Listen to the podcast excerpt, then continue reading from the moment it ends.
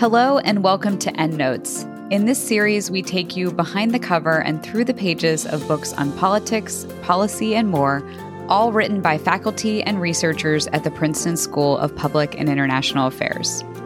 I'm Rose Huber, and joining me today is Doug Massey, a sociologist and scholar whose work centers on international migration.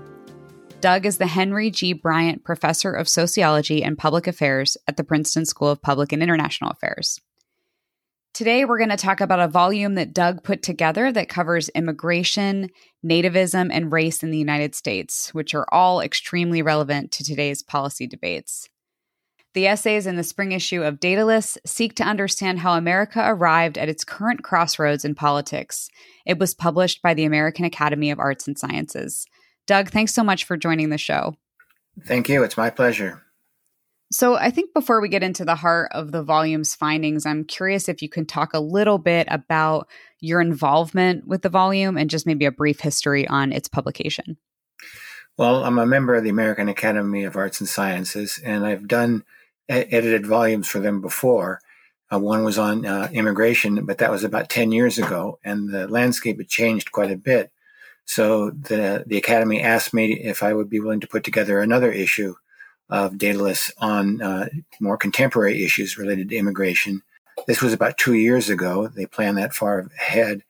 And uh, uh, I thought that uh, racism and xenophobia were coming strong, coming on strong in um, the Trump era and I wanted to put together a volume of, uh, of articles by people that I knew and respected as researchers who'd been studying the relationship between racism, xenophobia, and immigration and immigration policies in the United States. And that's how the volumes got started.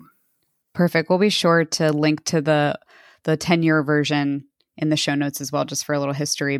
So, in this version of the journal, you argue that white nationalist sentiments became particularly explicit after the election of Donald Trump. I think we all saw that happen. How did the country see this unfold, and how exactly did it bleed into immigration and border policy specifically? Well, race has always been a big divide in the United States the Republican Party, starting with President Nixon, was really quite deliberate in using race as a tool to divide the old Democratic coalition that supported the New Deal and peel off the South and blue collar workers in the North. So race has really been a, a, fundamental part of American politics for a long time. But what changed was uh, the use of Latinos and the racialization of Latinos as a population. And this dates to 1965 as the origins when U.S. immigration law changed and for the first time in, in U.S. history, uh, the U.S. imposed numerical limits on immigration from countries in the Western Hemisphere. And about the same time, they canceled uh, a guest worker program with Mexico that had been in operation for 22 years. Uh, and at its height, it was bringing in 450,000 guest workers every year for temporary work in the United States. And given that there was no numerical limitations on permanent immigration, Mexico is uh, sending about 50,000 migrants, uh, uh, permanent residents every year. But both flows were really uh, heavily circular, and there was little population growth that, that came from it. Uh, but when 1965 happened and the opportunities for legal entry basically evaporated. The flows simply re- reestablished themselves fairly quickly uh, under undocumented auspices. So between 1965 and 1979, you see an, a steady increase in border apprehensions and undocumented migration. And this really set off uh, what later came to be called the Latino threat narrative. Really, nothing had changed very much between 19, pre 1965 and post 1965. Something uh, basic had changed, and that was the legal status of the people coming in. And so when you switched from legal entries to predominantly undocumented entries, the narrative got started because these were illegal migrants. And if they're illegal migrants, then by definition, they're criminals and lawbreakers. And this set up a, a dynamic in which uh, uh, they were um, portrayed as a grave threat to the United States, cluster, with the meanings clustering around the trope of illegality. And if you noticed uh, that uh, when Donald Trump announced his uh, presidential bid in the Trump Hotel, he referred explicitly and, uh, and openly to Mexicans as rapists and criminals, and that led off the campaign and made it an explicit part. And uh, obviously wanted to build a border wall, even though at the point uh, he was annou- making his announcement, uh, undocumented migration from Mexico had been negative for about 12 years.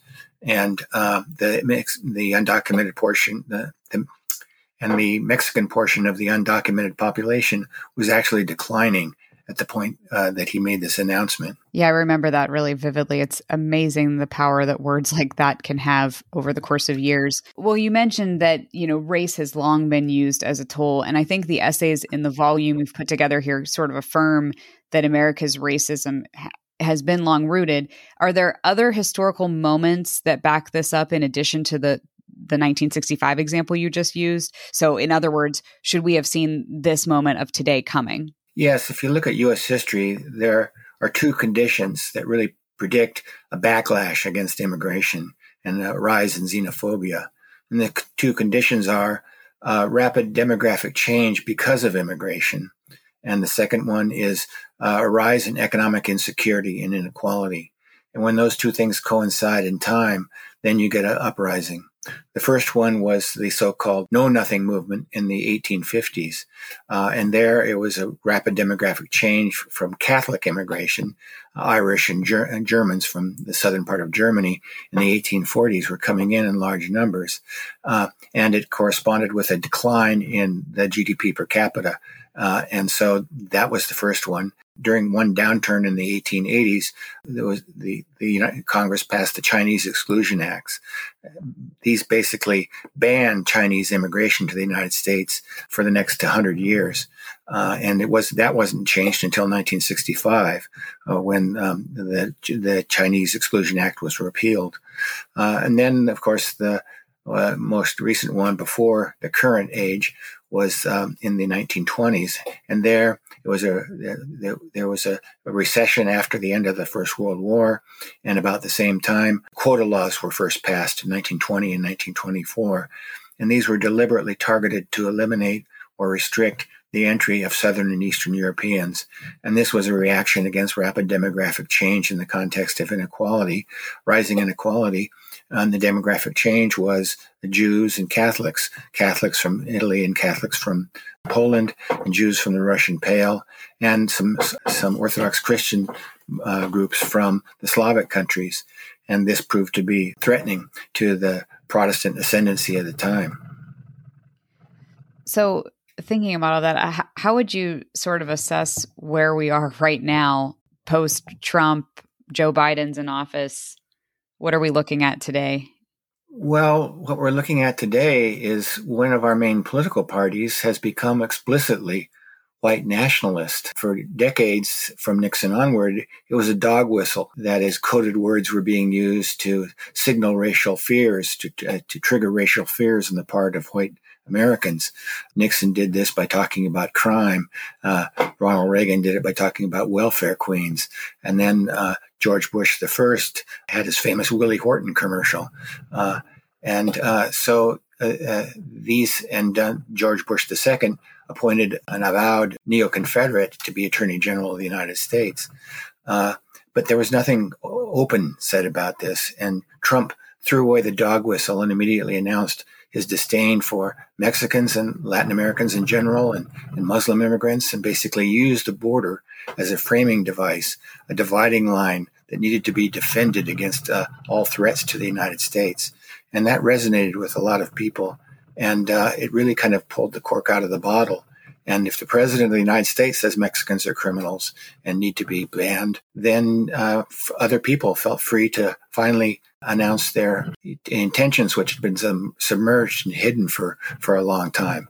And a lot of resentment poured out. How, how do you explain that shift in the Republican Party, or can you? Well, they started down this road and it just kept leading them further and further uh, into uh, the territory of xenophobia, fear of the, the racialized other. The racialized other changed over time. I think it was triggered by the realization with Obama's election that the country had really changed. And we had a black president. We had Latina Supreme Court justices. Uh, women were in prominent positions, uh, and white men felt the loss. And and it caused a it caused a reaction. And so the other thing that was happening at the same time was that that Americans fi- really came to realize that the the population was fundamentally changed by the rising proportion of Latinos in the United States, mm. uh, which had basically rocketed from 4.7% of the US population in 1970 to about 18% today. And they became the largest minority group in the United States. And it became very clear, just looking at birth statistics, uh, uh, demographic statistics that were popular, popularized in public writings about a minority explosion, a diversity explosion, a coming end to white America. Uh, all those uh, tropes were in the media and I, I think it really unsettled, uh, especially older white Americans in the baby boom years. So, do you think that explains how the fear mongering by Republicans first focused on blacks and then it shifted to the Hispanic population? Would you say that's why that shift occurred, or is there more factors that were part of that? It, it well, it didn't shift; it, it broadened. Oh, broadened. So, okay. So there, there's still a lot of anti-black animosity. True. Yes. Very, very clearly, and uh, they they began to focus more and more attention on Hispanics as well. And uh, at the at the time I put this volume together, I was just beginning to see that Asians were starting to get into the picture uh, mm. as uh, objects of resentment, white resentment, uh, not because they were ta- uh, they were criminals, but because they were in elite positions that uh, put them in between the populace of the United States and its power structures. They were professionals, scientists, and, and upper middle class people. And that generated a lot of resentment. That uh, really came to the fore in the last year or so. And we've seen with yeah. the, the, killings in Atlanta. And now we see a kind of uh, combination of longstanding racial animus against blacks, uh, more recent but uh, still very powerful animus towards Latinos, and submerged, uh, what had been a submerged animus against Asians becoming very open. I know you probably don't have all the answers here, but where do you think this resentment is coming from in terms of white Americans? I mean, maybe some of the work that Angus Deaton and Ann Case have done on rising uh, mortality rates plays a role, I'm sure. But can you speculate as to why Americans are harboring such resentment? It's it comes from feelings of insecurity on the part of uh, especially non-college educated Americans, especially white non-college ed- educated Americans, and especially male non-college educated white Americans. Because, in fact, inequality has increased, economic insecurity has increased, the middle class has been hammered. And at the same time, this occurs at the same time that race, uh, the racial composition is changing. And it sets up a dynamic where it becomes easy for entrepreneurial politicians to demonize immigrants and blacks and minorities as the reason for the economic pain they're feeling. And it displaces the anger towards these supposed others instead of white guys in suits living in Manhattan and working in uh, the securities industry. It's not hard to understand uh, how and why this this happened. It's true. It's sort of right in front of us. You know, you used a term in the journal that I hadn't heard before, crimmigration. What does that mean exactly? Crimmigration is a a term that came about in the last 10 years or so as uh, uh, undocumented migration became more, and more prominent in the news. The country turned more and more conservative and xenophobia rose. And to politicians played this up and to to counter the perceived threat of latino migration in the united states imposed ever more restrictive immigration and border policies and ended up passing laws against all kinds of things that in, that are part of the immigration process that had either been misdemeanors or not even illegal at all before. So a good example would be if you have a brother and he looks just like you, you can send your green card down to him, and your brother can come into the United States without uh, authorization uh, on your brother's green, card. Uh, and in the past, if you got caught, you would, the the the green card would be confiscated and, and the guy would be sent back to, to Mexico or wherever. Uh, but now it's been criminalized, so it, it becomes document fraud and uh, identity theft and becomes a felony in the U.S. system. It's a simple act of crossing the border without authorization, which was a civil infraction, has also been criminalized. If you if you repeat uh, an attempt to cross into the United States after being apprehended once, that is now a felony. So more and more of the process of immigration, the unauthorized portion portion of the immigration, has shifted from either being a non-criminal act or a civil uh, civil infraction to being a felony crime, and this only adds to the the perception of immigrants as criminals. The people haven't changed. The, pro, pro, uh, the processes haven't changed. What changed was the law and not the immigration process itself. Data reliably show that immigrants have lower crime rates than natives. I was just about to ask what the effects were of of that practice. So you think you kind of get into anything else? Anything else to add in terms of the effects? No, it's just part and parcel of this um, steamroller of a threat narrative that that kept growing over time, and it, it became self reinforcing because uh, on the border, the more money and personnel you put into border enforcement, the more apprehensions you get. And even though the number of undocumented entries really stabilized around 1979 or 1980, apprehensions kept going up. So every year, apprehensions would rise. The Border Patrol would uh, call a press conference and brief Congress and say, we need more money for border enforcement. They would get more money for border enforcement, and that would produce more arrests. And then they would turn around and say, see, the alien invasion is growing. We need more border enforcement. And it just became a self perpetuating cycle that reinforced the whole criminality element. And then as the as border enforcement failed to deter people, then uh, the undocumented population actually started growing because uh, by by making border crossing very difficult and expensive and uh, very dangerous, driving up the death rate along the border, migrants did the logical thing. They minimized border crossing. And they did this not by staying in Mexico and not coming to the jobs they knew existed in the United States, where they'd probably been going for many years. They just stopped going back home and they stayed longer and longer north of the border. And so the net effect of the militarization of the Mexico US border during the 1990s was to reduce the rate of return migration back to Mexico while having little or no effect on the rate of in migration from Mexico. And net migration equals in migration minus out migration. So you basically, uh, we're spending $3 billion a year to accelerate the rate of undocumented population growth, which of course exacerbated the tensions. Wow. Well, What's the way forward from here, especially for those who lack legal status in the United States? What options do they have at this point? Well, their options are few and far between unless uh, Congress really acts. Obama did what he could with uh, executive orders, but that's very perilous. So there's a large population of people that uh, have been in the United States for a long time now. The Mexican portion, Mexican undocumented migration, really came to a, an abrupt halt around 2008 when the Great Recession set in. But the, it's really Mexican immigration is really part of a larger decline. The undocumented population, undocumented migration was falling beginning around the year 2000 because of the demographic transition in Mexico. So the fertility rate in around 1970 in Mexico was about six children per woman. And today it's 2.1 children per woman, which is uh, below replacement level.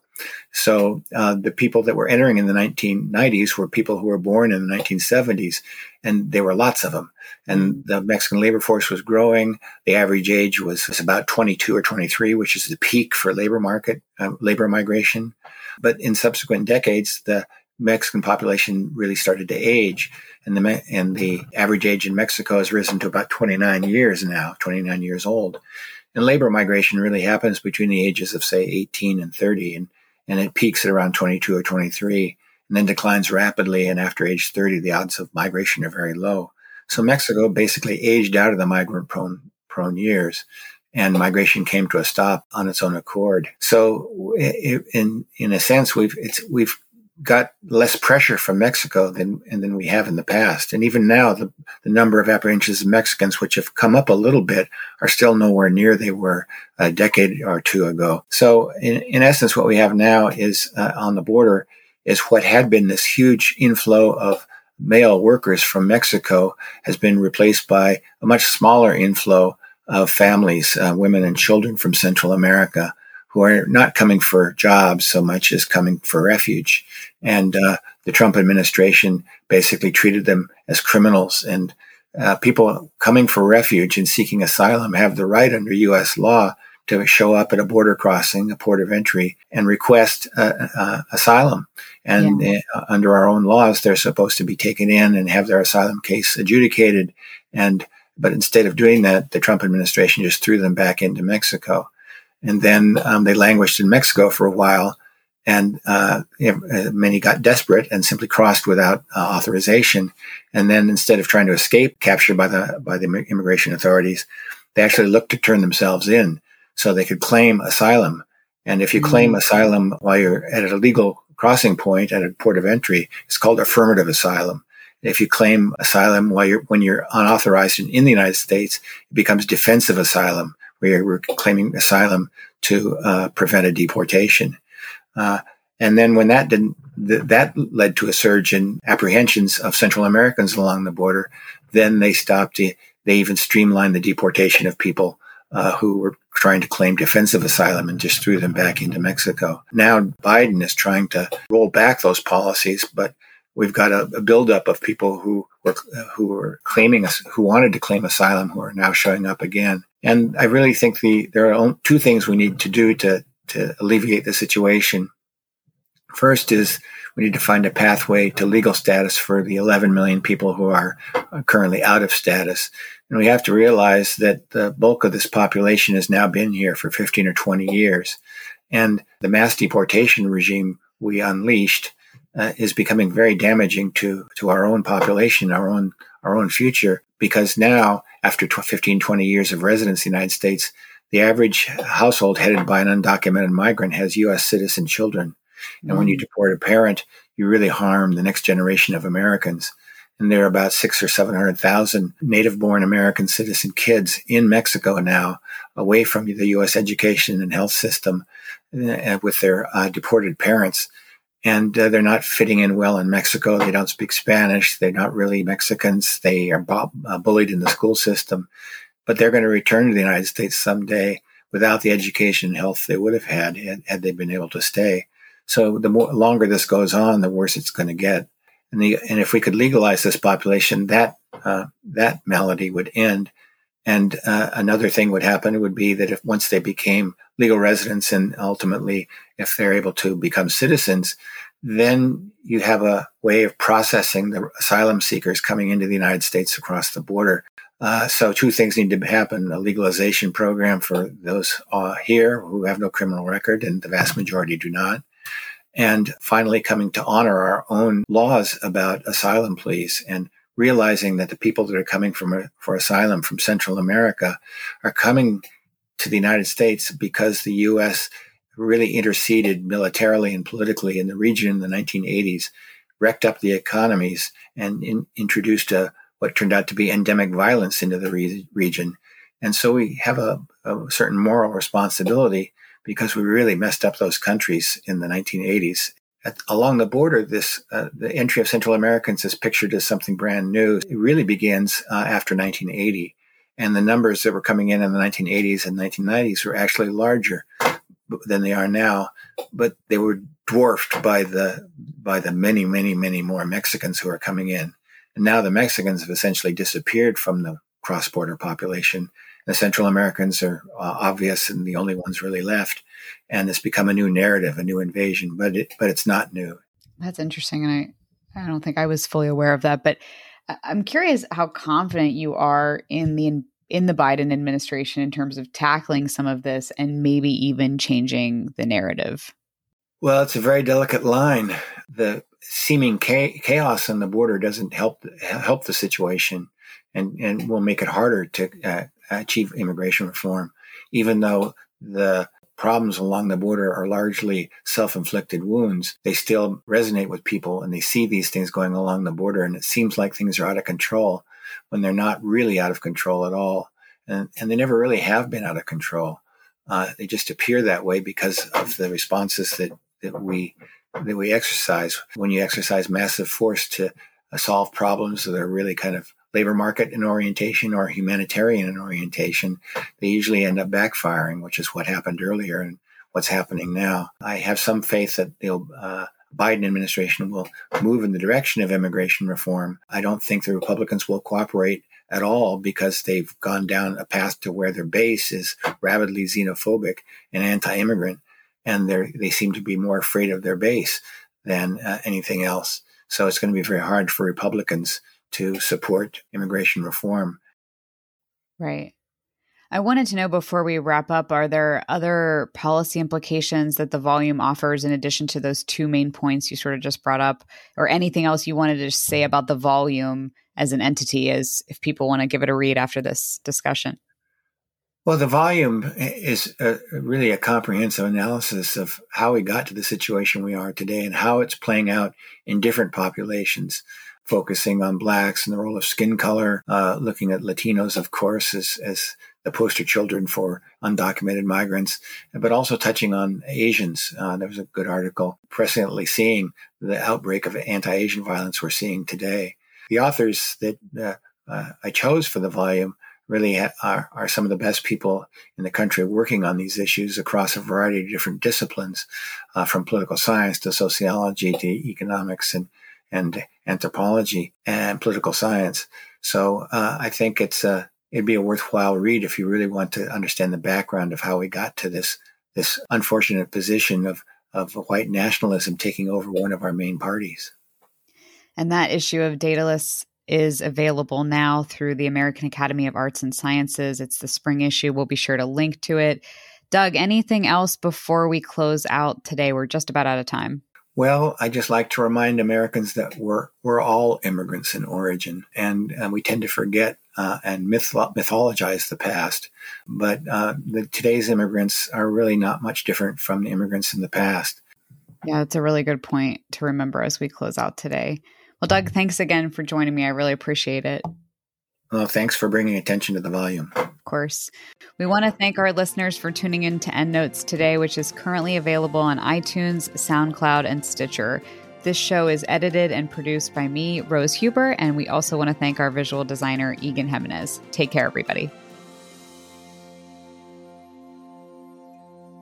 You've been listening to EndNotes, a series produced by the Princeton School of Public and International Affairs. The content you've just heard does not reflect nor represent the views of Princeton University or Princeton SPIA.